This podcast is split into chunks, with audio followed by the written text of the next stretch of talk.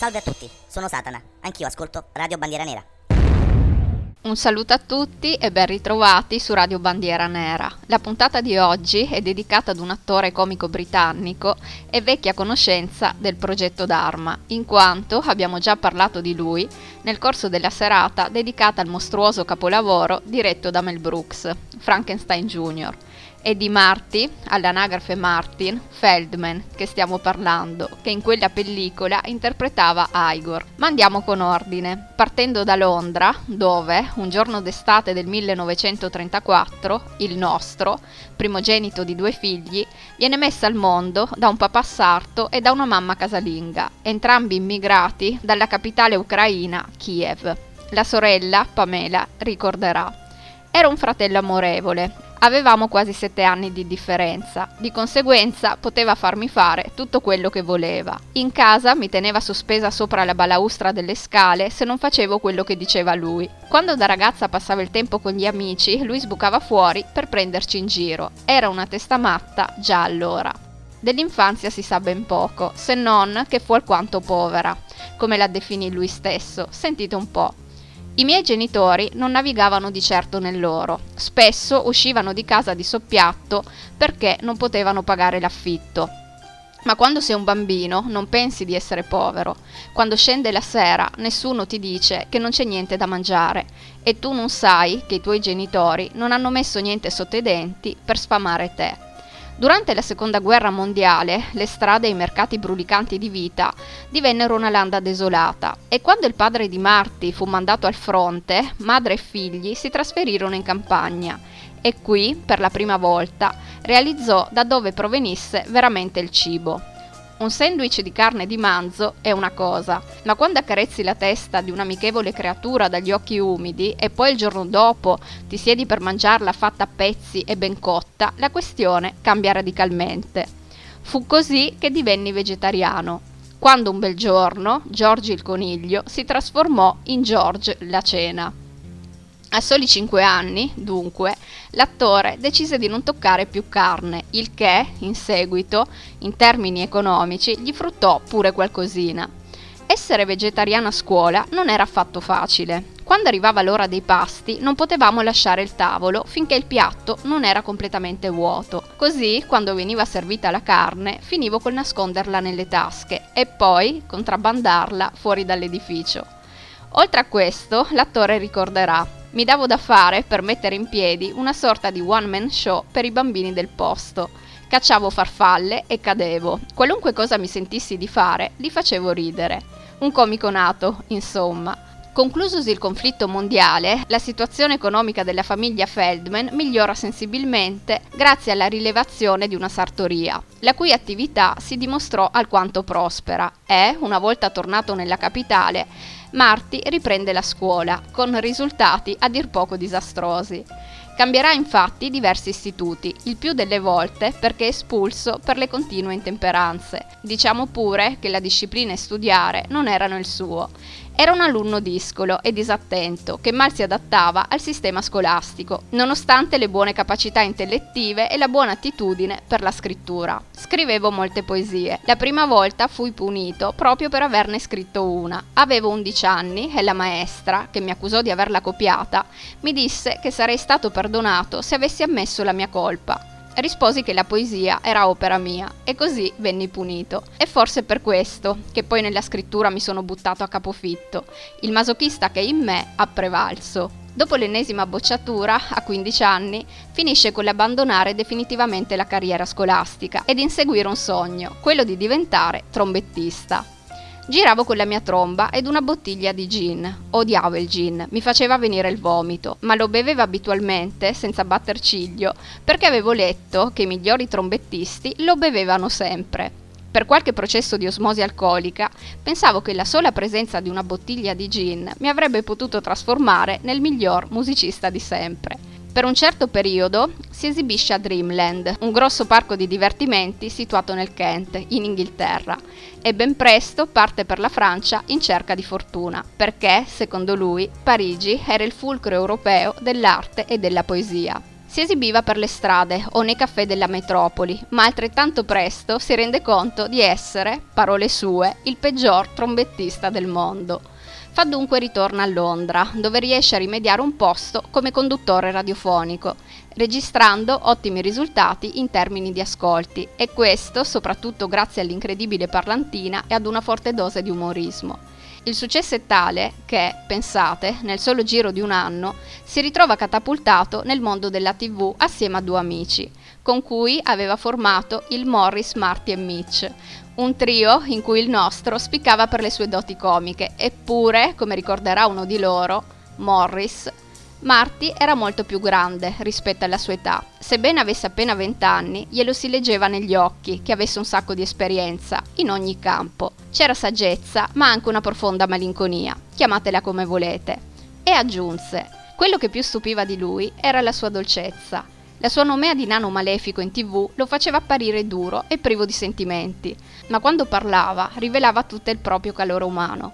Al contrario di molta gente dello spettacolo, che sul palco trabocca di buoni sentimenti, ma che in realtà butterebbe la nonna giù dalle scale in cambio di un buon contratto.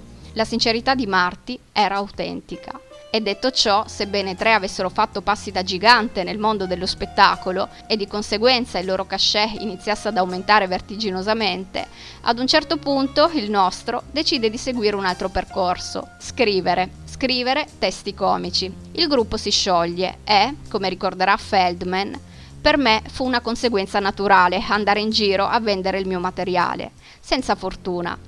Scrissi una quantità innumerevole di sketch per chiunque capitasse e quando ricevevo una lettera di rifiuto mi limitavo a cancellare il nome dalla lista e passare al successivo. Ero sul punto di mollare tutto. In sei mesi non avevo venduto nulla. Ma ecco che arriva la svolta. I suoi scritti vengono acquistati dalla BBC per il programma Educating Archie, Educare Archie, spettacolo di carattere comico, trasmesso la domenica all'ora di pranzo, in cui un ventriloquo scambiava esilaranti battute con il suo pupazzo, Archie.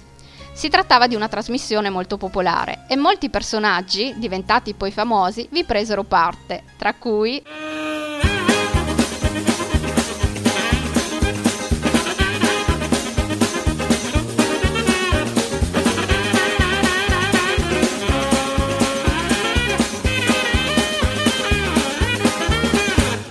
tra cui Benny Hill e una giovane Julie Andrews anche. Sì, proprio lei, l'attrice che poi interpreterà Mary Poppins e che qui vestiva invece i panni della fidanzata di Archie. Da quel momento la strada fu tutta in discesa. Ulteriori soddisfazioni arrivarono infatti con la sitcom The Army Game, che narrava le disavventure comiche di un gruppo di soldati del dopoguerra e per la quale il nostro scrisse più di qualche episodio. Si trattava della serie televisiva più vista di tutto il paese e questo comportava ricevere un bel compenso, oltre che la soddisfazione di leggere, durante i titoli di testa, il proprio nome e forse, ispirato dal suo passato, in una delle puntate racconterà la storia di Buzzi, un trombettista terribilmente stonato che conquisterà le simpatie del pubblico al punto da guadagnarsi un intero spin-off, pensate un po'. E in tutto questo il nostro trovò pure il tempo per tornare al primo amore, scrivendo testi anche per la radio. Tutto sembrava andare a gonfie vele, ma ecco che, nemmeno trentenne, Marty inizia a soffrire di una malattia autoimmune, nota con il nome di morbo di Basedow-Graves, che determina uno stato di ipertiroidismo piuttosto grave, che comporta, tra gli altri sintomi, anche la sporgenza e il disallineamento degli occhi, caratteristica prima che viene in mente quando si pensa a Feldman. Ma in realtà, e guardando le foto da fanciullo si nota benissimo, non fu sempre così. Fu infatti questa malattia a dargli quello sguardo che in qualche modo, come lui stesso dichiarò, contribuì al suo successo. Non sarò certo il nuovo Robert Redford, ma almeno sono una novità, dirà ai giornalisti, una volta intrapresa la carriera d'attore, e detto ciò aggiunse: Un tempo ero un bel bambino e avevo pure un bel nasino. Nasino che, da ragazzo, in seguito ad un incontro di box, si trasformò nel grandioso nasone che tanto gli sarebbe stato utile per la sua carriera comica. Nel mentre, siamo ancora sul finire degli anni 60, continua a scrivere sceneggiature per programmi televisivi satirici, fino a quando, ad un certo punto, gli viene proposto di prendere parte ad uno di questi. E arriviamo così a At Last 1948, pioneristica serie di sketch televisivi che non aveva alcun tipo di collegamento con l'anno 1948. Si trattava infatti di una semplice presa in giro di quella che era una tipica cattiva abitudine della BBC, tenere gli show in archivio per mesi e mesi prima di trasmetterli. E sappiate che, come affermò nella sua autobiografia, ad ideare questo titolo fu proprio il nostro Marty. Il programma ottenne un successo strepitoso e gran parte degli sketch finirono persino con l'essere registrati e venduti in vinile. Inoltre questa trasmissione portò Feldman alla ribalta. I suoi tormentoni finirono col diffondersi in tutto il Regno Unito. Più che un comico, ormai veniva considerato un vero e proprio simbolo. Era così amato dal pubblico che la BBC decise di scritturarlo per un programma televisivo comico tutto suo, denominato semplicemente così, Marty. E non solo, sbarcato negli Stati Uniti, dove era un emerito sconosciuto, gli bastò partecipare come ospite al Dean Martin Show per conquistare tutti e ottenere anche lì uno spettacolo tutto suo, il Marty Feldman's Comedy Machine, coproduzione britannica-statunitense. A questo punto, dalla tv al grande schermo, il passo fu breve.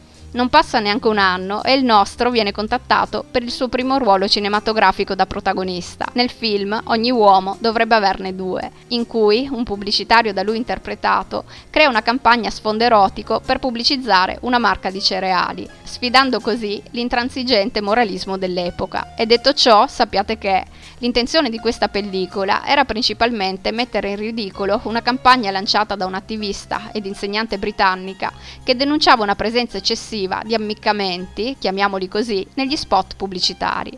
Inutile dire che gli incassi al botteghino registrarono cifre da record.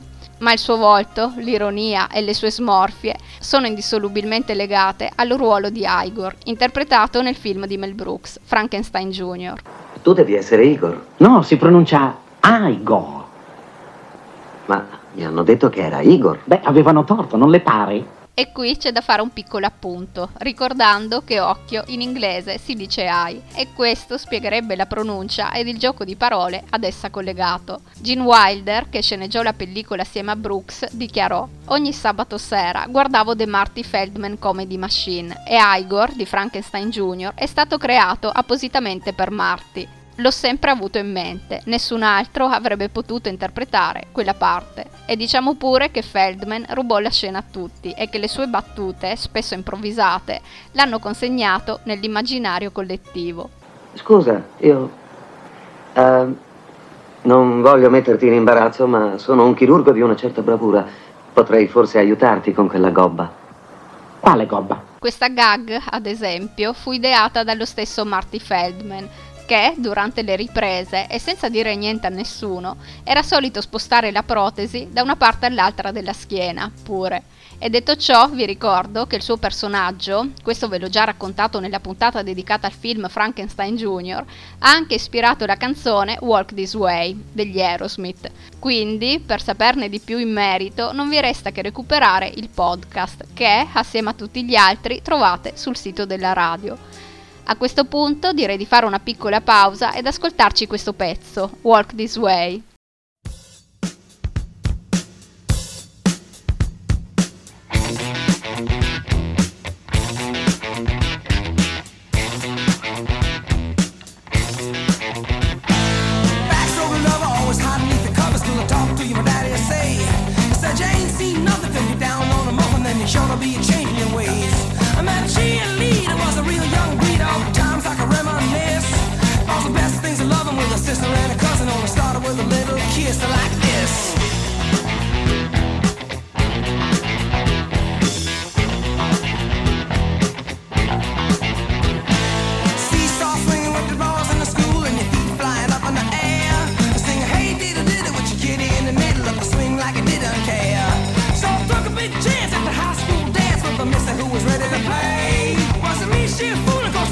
was doing then, and old love was here to stay. What's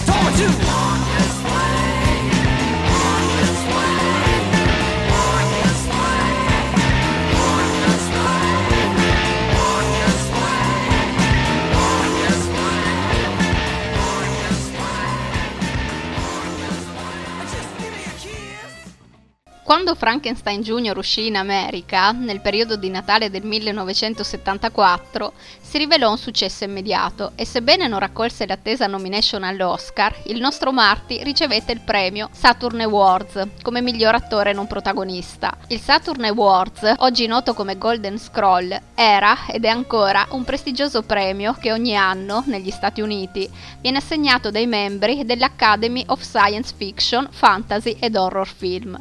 Comunque, sul finire degli anni 70, Feldman fa un'incursione nel cinema italiano, recitando nel film ad episodi 40 gradi all'ombra del lenzuolo e nell'episodio in cui è protagonista, il terzo dei cinque, veste i panni di una guardia del corpo incaricata di proteggere la vita di una giovane ed avvenente donna e per compiere il proprio dovere l'uomo non esita a seguirlo ovunque, sia che si tratti della camera da letto o del bagno.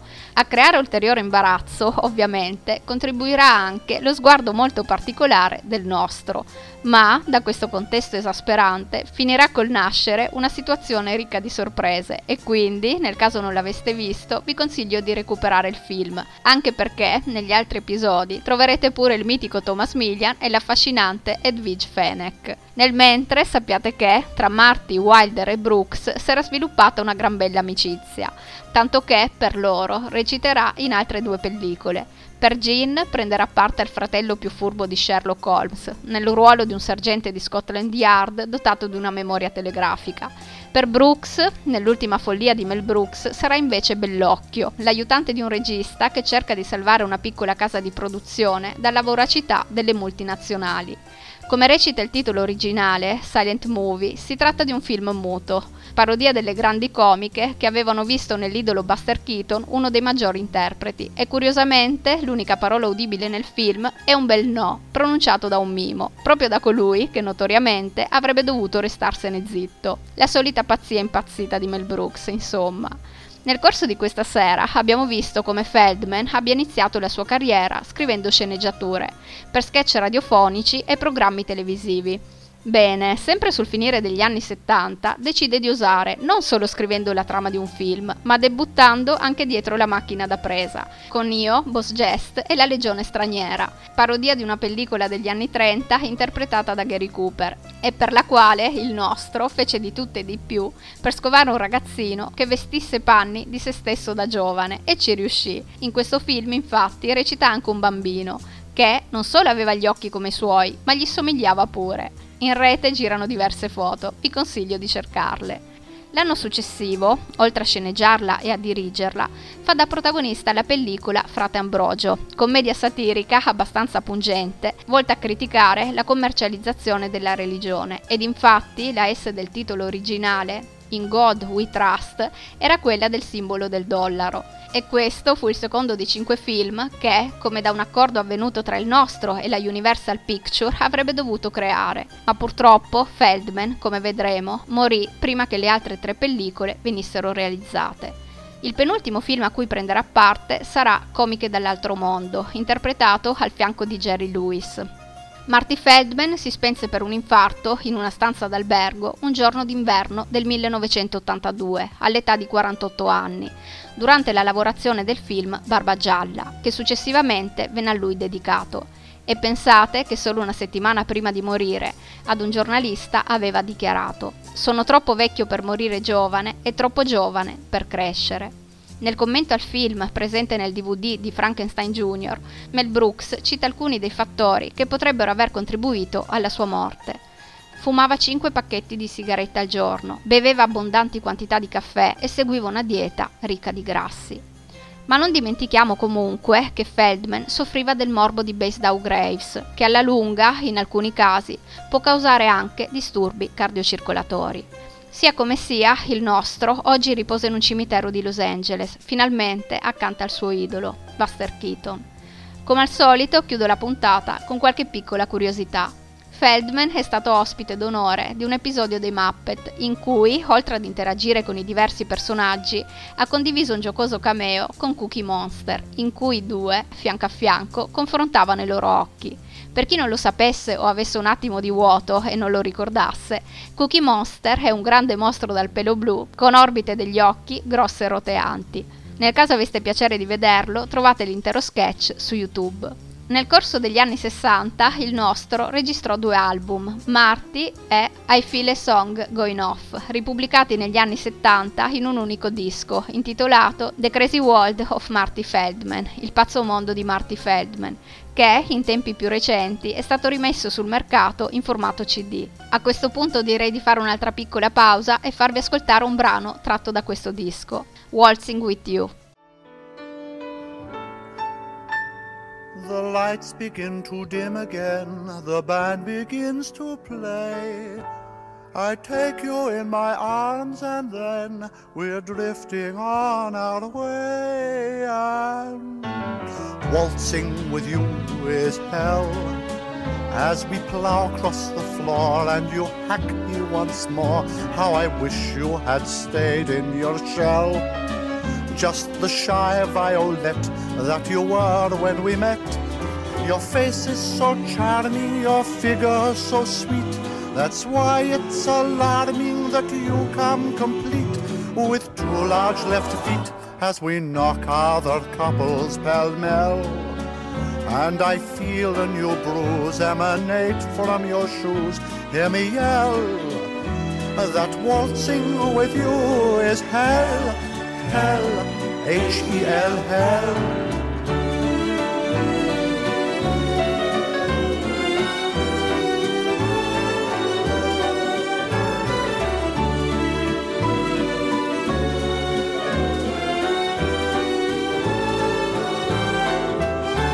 Your face is so charming, your figure so sweet.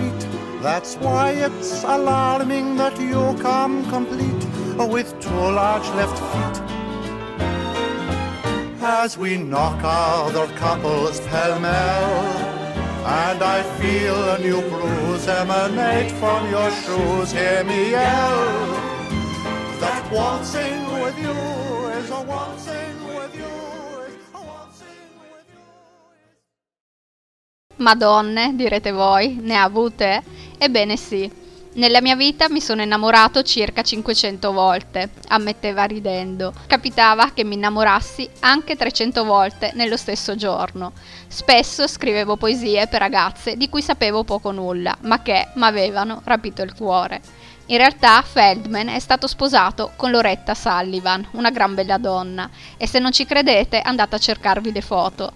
Il loro fu un grande amore. Conosciutala che era poco più che ventenne, rimase con lei tutta la vita. E comunque sappiate che, a detta dei colleghi, nonostante l'aspetto non convenzionale, il nostro era molto corteggiato e non di rado preso d'assalto dalle ammiratrici, pure. Oltre a scrivere, il nostro leggeva. Tanto, sentite un po', era una specie di gazzaladra della lettura. Calava in picchiata su qualunque cosa potesse assomigliare ad un libro. Lo portavo nel mio nido e lo leggevo. E spesso nei testi si faceva riferimento ad altri libri, che poi mi procuravo e così via. E visto che di libri si parla, a chi volesse saperne di più ed è pratico di inglese, non mi resta che suggerire la lettura di I. Marty. I, sempre inteso come occhio, ovviamente. Autobiografia pubblicata postuma una decina di anni fa e a cui, nel corso di questa puntata, ho fatto anche un ulteriore piccolo accenno. Non mi resta che salutarvi su un altro brano cantato dal nostro, The Great Bell, e ricordarvi che potete mettervi in contatto con me tramite la pagina Instagram che è scritta tutta in minuscolo progetto-basso-dharma-basso-rbn pagina che vi consiglio comunque di seguire per rimanere costantemente aggiornati sulle nuove prossime trasmissioni. Mi raccomando, più Dharma e meno dramma, nel mentre continuate ad ascoltare Radio Bandiera Nera, la nostra radio. Un bacione e a presto. In an old village called Churlingham Strand, oh, Whack, whack, go kick a neighbor. they did have a church with a steeple so grand, oh, Oh, little, little Dido, I hate my old mum. for hundreds of years now the bell in that steeple Whack, whack, spreading the muck round. had never been heard by the village's people. Oh, little, little Dido, may I leave the room? Rum, tiddle, tiddle, tum, tiddle, tiddle, scum on the water. Lint in your navel and sand in your tea. In old days, the squire had a beautiful daughter. Whack, whack, Nina and Frederick. She loved the poor verger, and one night Dad caught her. Oh, little, little Ido, I just hurt my foot. I love him, dear Dad, she said, tears she was shedding. Whack, whack, half day on Thursday. Quite likely, said father, and battered her head in. Oh, little, little Ido, superfluous hair. Rum, tiddle, tiddle, tum, tiddle, little scum on the water. Lint in your navel and sand in your tea. And as she lay there all dead like and messy, Whack, whack, go burst your ulcer, the bell stopped its ringing to mourn for poor Bessie. Oh, little, little Ido, oh, I think I feel sick. Then just yesterday a young couple went walking Whack, whack, go stand on your head now. beneath that same bell of which I have been talking. Oh, little, little Ido, and one for his knob. Rum, tiddle, tiddle, tum, tiddle, little scum on the water. Lint in your navel and sand in your tea. They stopped and he cuddled her waist young and supple. Whack, whack, Lord Baden Powell. And down fell the bell right onto the young couple. Oh, little, little Ido, here's mud in your eye. The moral I give more in sorrow than anger. Whack, whack, egg beans and sausage. Make love neath a bell and you might drop her clangor. Oh, little, little Ido, and that's your damn lot. Rum, tiddle, tiddle, tum, tiddle, tiddle, scum on the water. Lint in your navel and sand in your tea. Lint in your navel and sand in your tea. Will you take your hand off my knee, Vicar? I'm trying to play the piano. Radio Bandiera Nera!